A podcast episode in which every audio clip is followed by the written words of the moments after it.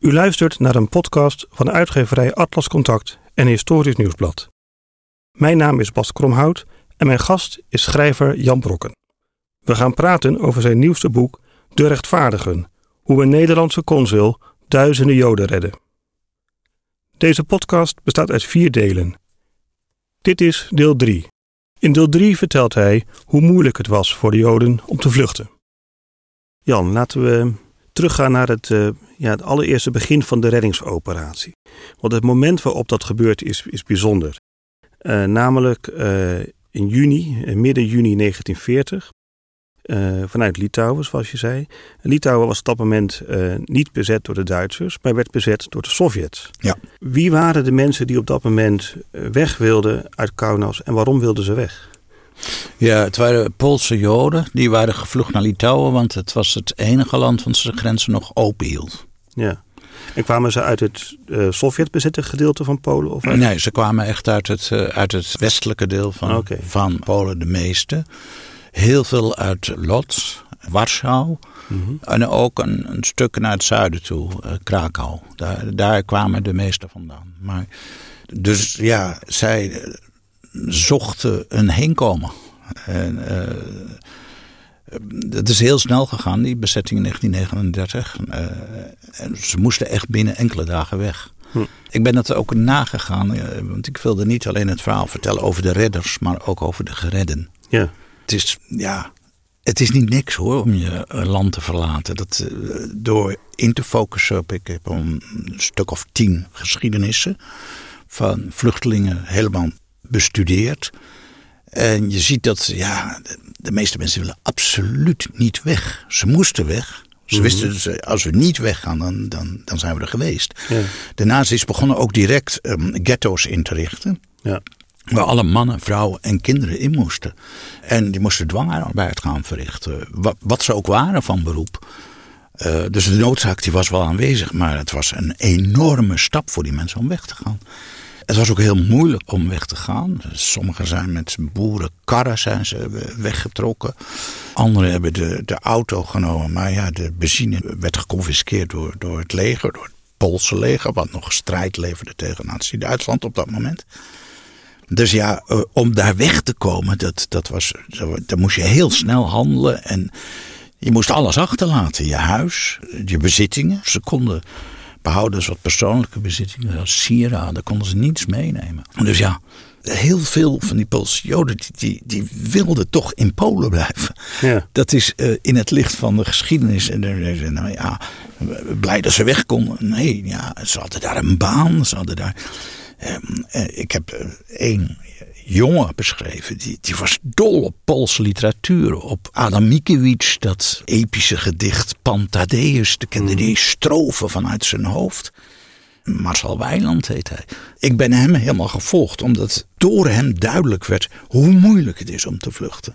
En dat je toch het land waar je geboren bent en waar je opgroeit, dat je daarvan de taal, traditie, de, de, de, cultuur, ja, die, die blijf je altijd bij je dragen. En je weet op dat moment, als je weggaat, ja, dan snij ik toch banden door. Ja. En ze kwamen toen in Litouwen terecht. Ja. Waren ze daar veilig?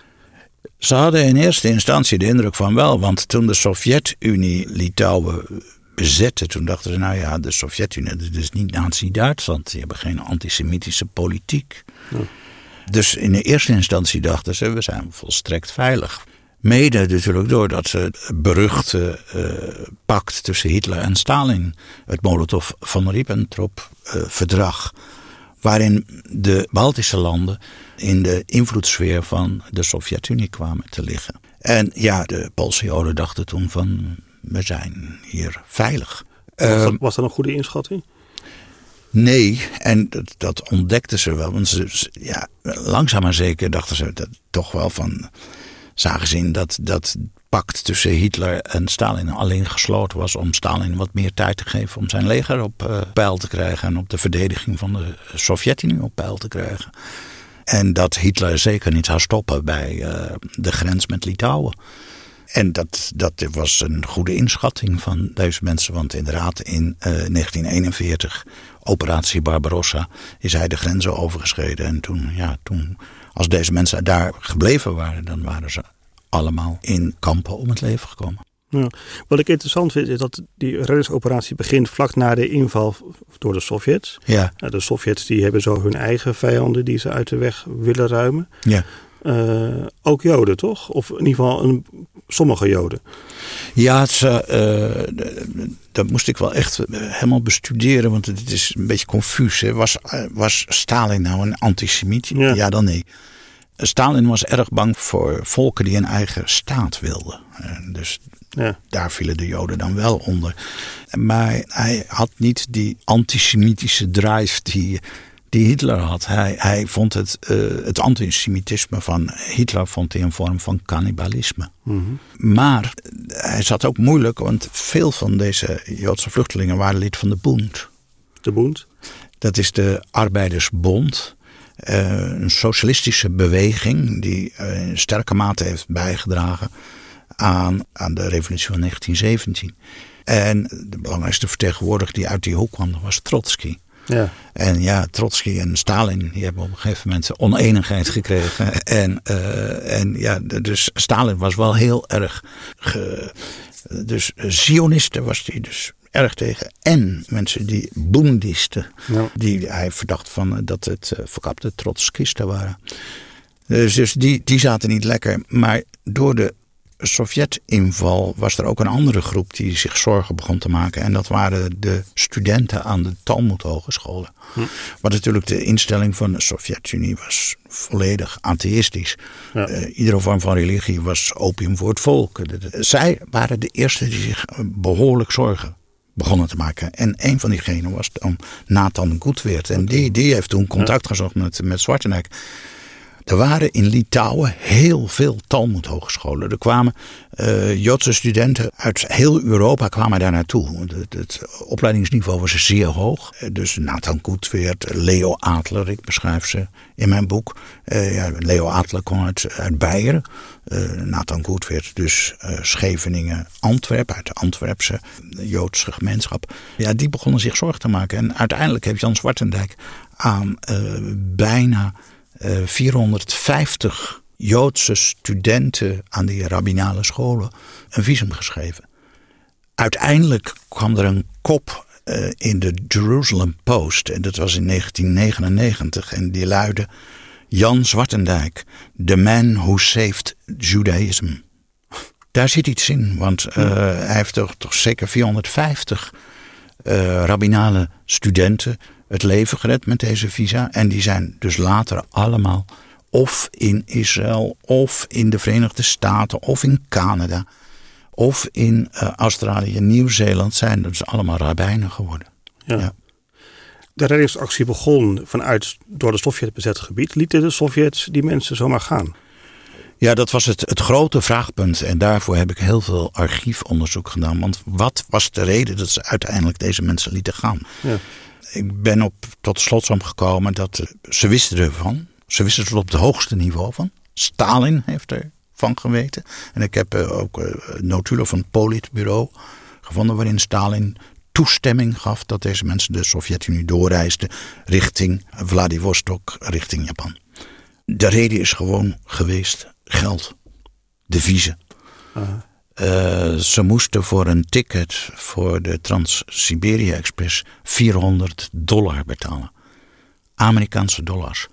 Heel vreemd, want de Sovjet-Unie was natuurlijk tegen uh, buitenlandse deviezen en met name tegen een dollar. In 1939, als je één Amerikaanse dollar op zak had in Moskou, kon je gearresteerd worden. Hmm. Maar ze hebben in dit geval, ja, hebben ze geëist dat ze in dollars werden betaald. En waarom? Stalin was bezig dat dat leger op dat rode leger, dat moest gemoderniseerd worden. Hij voelde dat de, dat gevaar van Nazi-Duitsland eraan komen. Uh, hij had voor bewapening, maar ook voor medicijnen, penicilline bijvoorbeeld, voor de strijdkrachten, um, had, hij, had hij dollars nodig, deviezen nodig. 400 dollar was een behoorlijk bedrag in die tijd. Dat was tienmaal het bedrag van, voor de trein, het eigenlijke treinkaartje. En hadden die mensen dat geld? Uh, heel veel mensen hadden dat niet. En uh, daar ook iets wat Jan Zwartendijk heeft georganiseerd, is dat ze in contact kwamen met een vertegenwoordiger van de Jewish Joint Distribution. En hij regelde dat deze Amerikaans-Joodse hulporganisatie dat bedrag in dollars kon leveren. En zo konden ze doortocht door de Sovjet-Unie helemaal naar de andere ja, kant. later is er een, een, een, ook weer um, dokter L. de Jong schrijft in uh, zijn uh, Het Koninkrijk der Nederlanden tijdens de Tweede Wereldoorlog dat een aantal welgestelde Joden dankzij deze route konden ontsnappen. Waarbij je denkt van ja, het waren de stinkrijke mensen mhm. die konden ontsnappen. Ik heb bijna alle personen die op de lijst stonden. Dus 2139 mensen die een visum hebben aangevraagd. Bij Jan Zwartendijk en bij uh, consul Sugihara. Heb ik onderzocht wie dat waren. Nou, de rijkste mensen waren als ze arts waren of als ze advocaat waren. Maar het waren niet de puissant rijke. Ehm, ook dat beeld natuurlijk hè, van Joodse rijke mensen. Uh, nee, het waren mensen uit de middenklasse. Ja. Of dus rabbinale studenten die hadden absoluut al geen geld. Dus die moesten allemaal geholpen worden. En uh, daar heeft Jan Zwartendijk ook. Uh, er was een vertegenwoordiger van, dat, van deze organisatie. Die was in Litouwen. En um, nou ja, hij bracht die mensen in contact met hen. Ja. Je zegt, je hebt uh, niet alleen een boek willen schrijven over de redders, maar ook over de mensen die gered zijn. En je hebt die mensen dus ook onderzocht. Hoe, hoe ben je ja, aan informatie over hen gekomen? Heb je nog nazaten kunnen spreken? Ja, nazaten. Of sommigen hebben hun herinneringen op schrift gesteld voor hun kinderen. Mhm. Dus zo ben ik aan een aantal verhalen gekomen.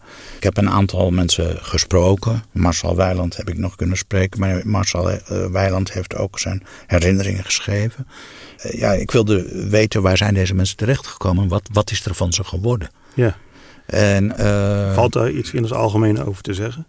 Nou, ze hebben het allemaal vreselijk moeilijk gehad om, uh, om na de oorlog uh, ergens te aarden. Hm. Ook dat is toch wel kenmerkend. Je denkt, vluchtelingen, nou, ze zullen wel verschrikkelijk blij zijn geweest dat ze, dat ze uit deze hel zijn ontsnapt. Ja, dat is zo, ze zijn uit de gaskamers ontsnapt. Maar uh, dat betekent nog niet dat ze erg gelukkig waren dat ze ja, hun land hebben moeten verlaten.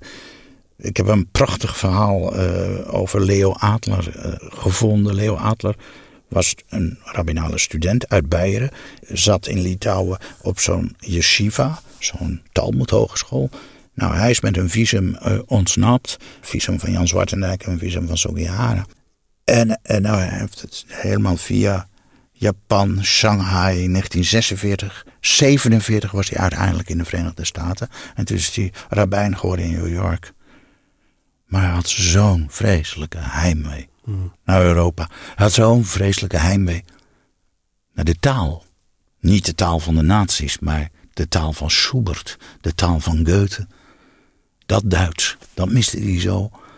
En uh, samen met zijn vrouw Bella, Bella die uh, heeft een hele moeilijke geschiedenis gehad, want ze is wel ontsnapt met papieren.